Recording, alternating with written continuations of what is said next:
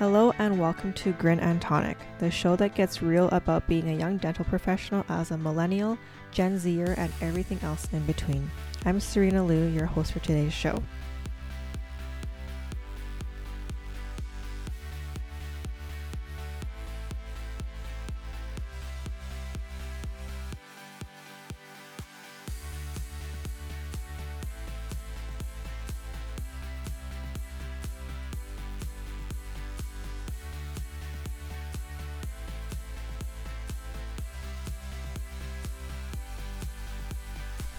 All right, so for today's episode, it's going to be a little different.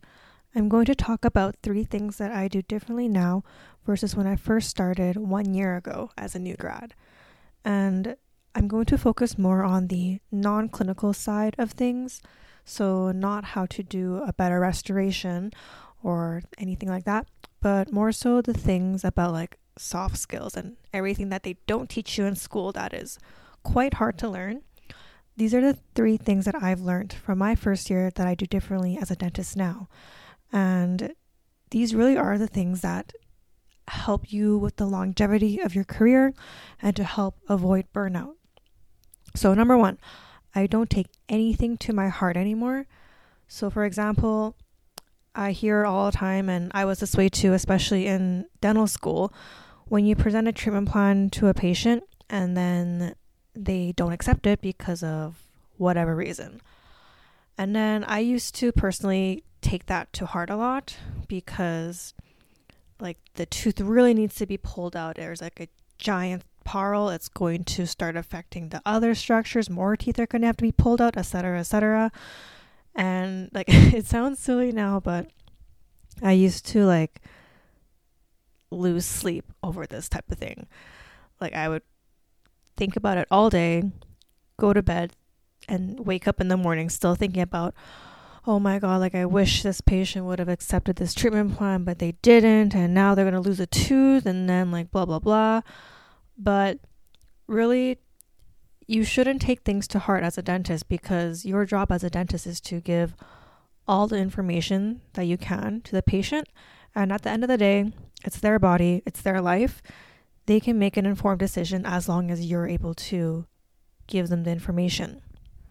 And it'll be better for your mental health and the longevity of your career because think about it. I mean, if you've experienced this like I have, taking things to heart just takes such a mental toll on you, a mental strain. And it doesn't feel good. Like, and then it sounds silly because then you end up ranting about this and complaining about this to like your other friends and your family members. And to them if they're not in dental they're going to be like yeah so what?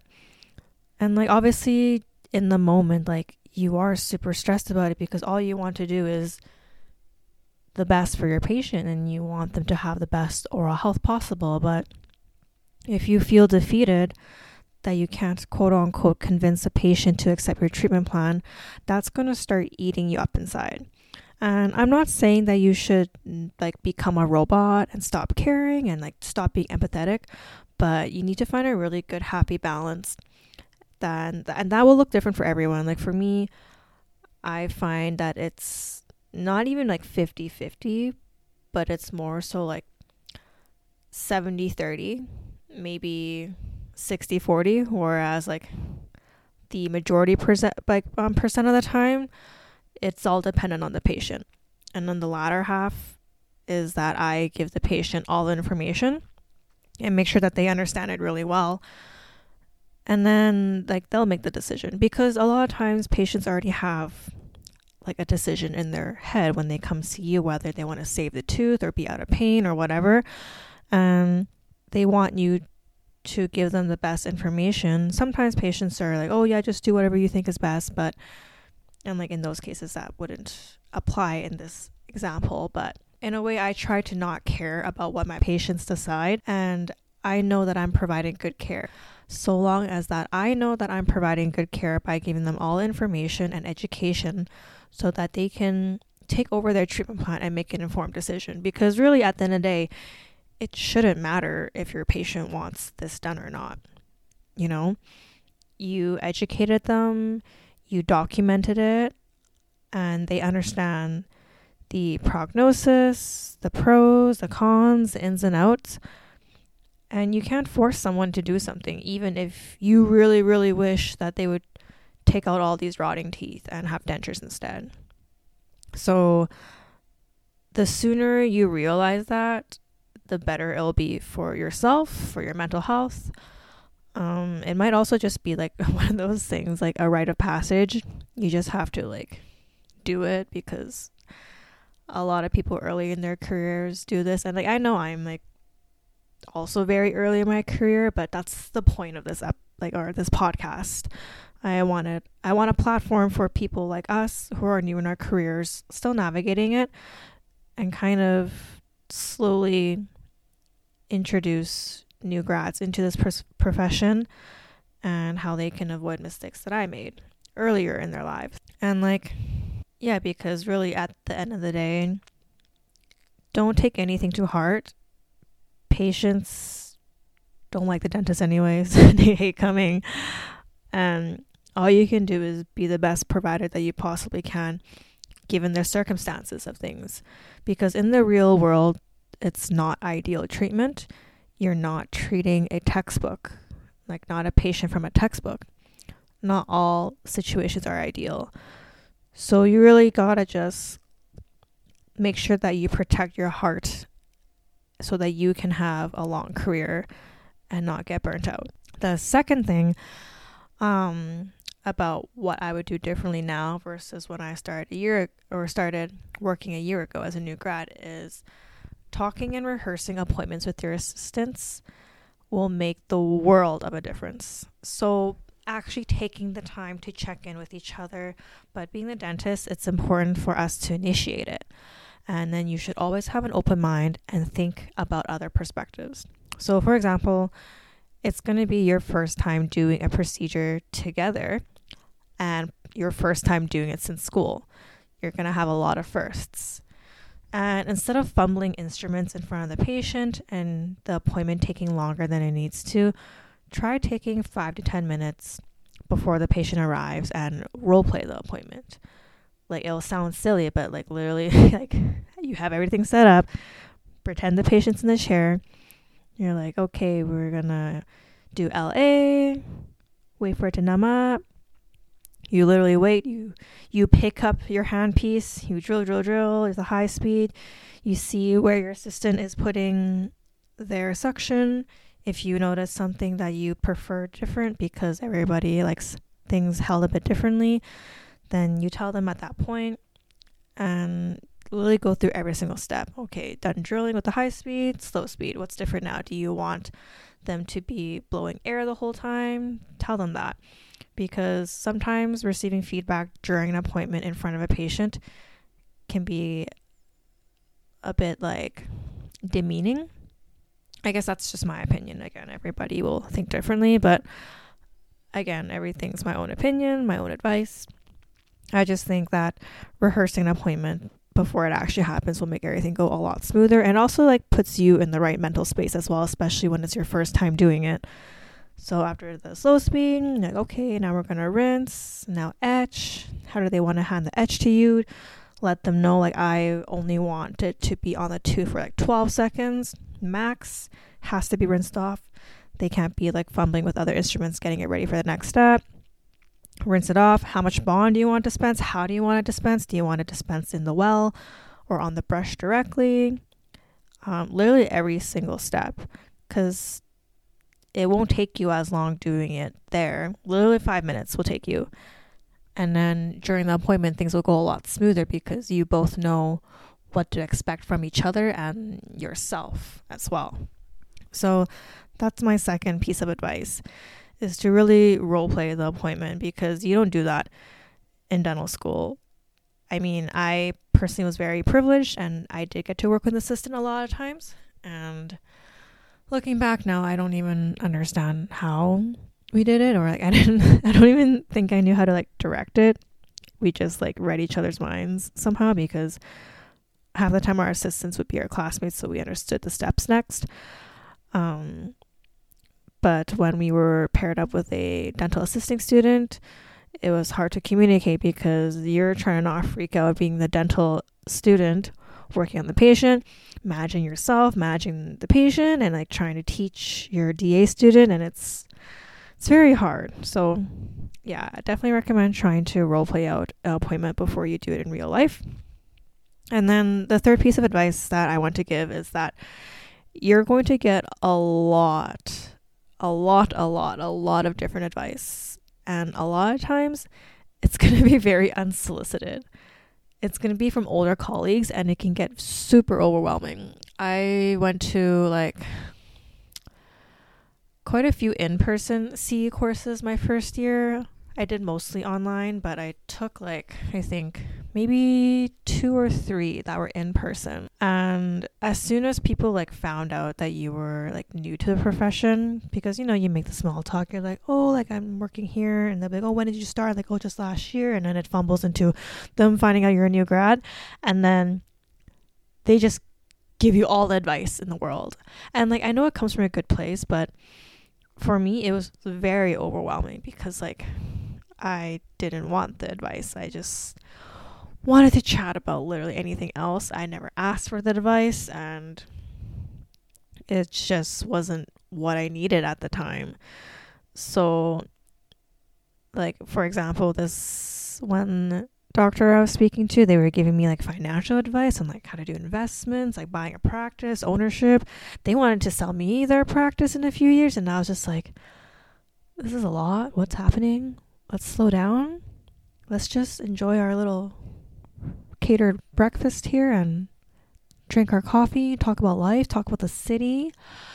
But no, people love giving their advice because, well, they don't want you as a new grad to make the same mistakes that they did, which is literally what I'm doing for this whole podcast. So, um, I'm just contradicting myself a lot here. but, um, Anyways, when you get all this advice, a lot of this advice is going to be unsolicited, it's going to be super overwhelming. I don't think you should shut down completely though, but you should take note of everything and be a sponge. But also know your limits and know when to filter things out when they're irrelevant. So if you get some type of advice, like for me, for example, I was getting the advice on like investments and um, buying a practice where I'm I'm not really in a place to invest yet. Like I do a little bit, but they were t- talking like big things, and I'm like, I'm focused on paying down my debt right now. Um, so like still listen and be polite and take whatever you can, write it down. I have like um on my phone in the notes app, I have so many notes with a hashtag that I can just filter out. Um, from different colleagues that I've met now this past year with so much advice so that when it becomes relevant in my career to like look on that advice or when I need that advice, then I can go back to it. Because really, a lot of times people are going to give you all this advice and it's just going to be way too much. And you're going to get irritated because you're going to be like, oh, like I know this, like I've heard this before, like blah, blah, blah. But really, everybody just wants the best for you in this career because they've made these mistakes when they were new grads.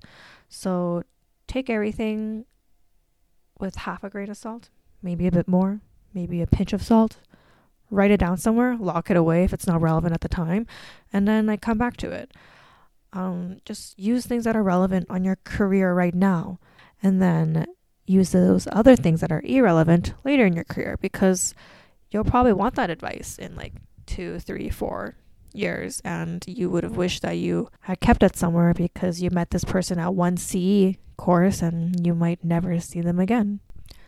Okay, I know that I said that I only had three things to list, but as I'm chatting now, I'm thinking of more. So, um, so to summarize the first three points, be kind to your heart. Don't take things personally. Don't take things to your heart. Be able to rehearse your appointments before you begin them. And number three, learn how to filter out advice and be patient with what you get from these unsolicited advice givers. Um, a couple more points I want to add here now is that you need to learn how to have healthy conflict management strategies. Google nonviolent communication if you don't know what that is yet. You'll find a lot of articles about it. You'll find a framework on how to do it. But to sum it up, it's basically a way to communicate your emotions without weaponizing them or making the person you're talking to feel attacked. It will really, really help build your career. It'll help you become a better communicator. It's like it's like if you're dating and you're you like you're in you're past the honeymoon phase of the person that your new partner and you know you got to learn how to communicate now. So that's that's dentistry. You have to learn how to communicate as a dentist with yourself with patients with your team. So learn how to have healthy conflict management strategies because they're just going to keep building up. I know like as an associate it shouldn't really be your quote unquote job is how people view it to like resolve conflict but really it it should be because otherwise you're not being the bigger person.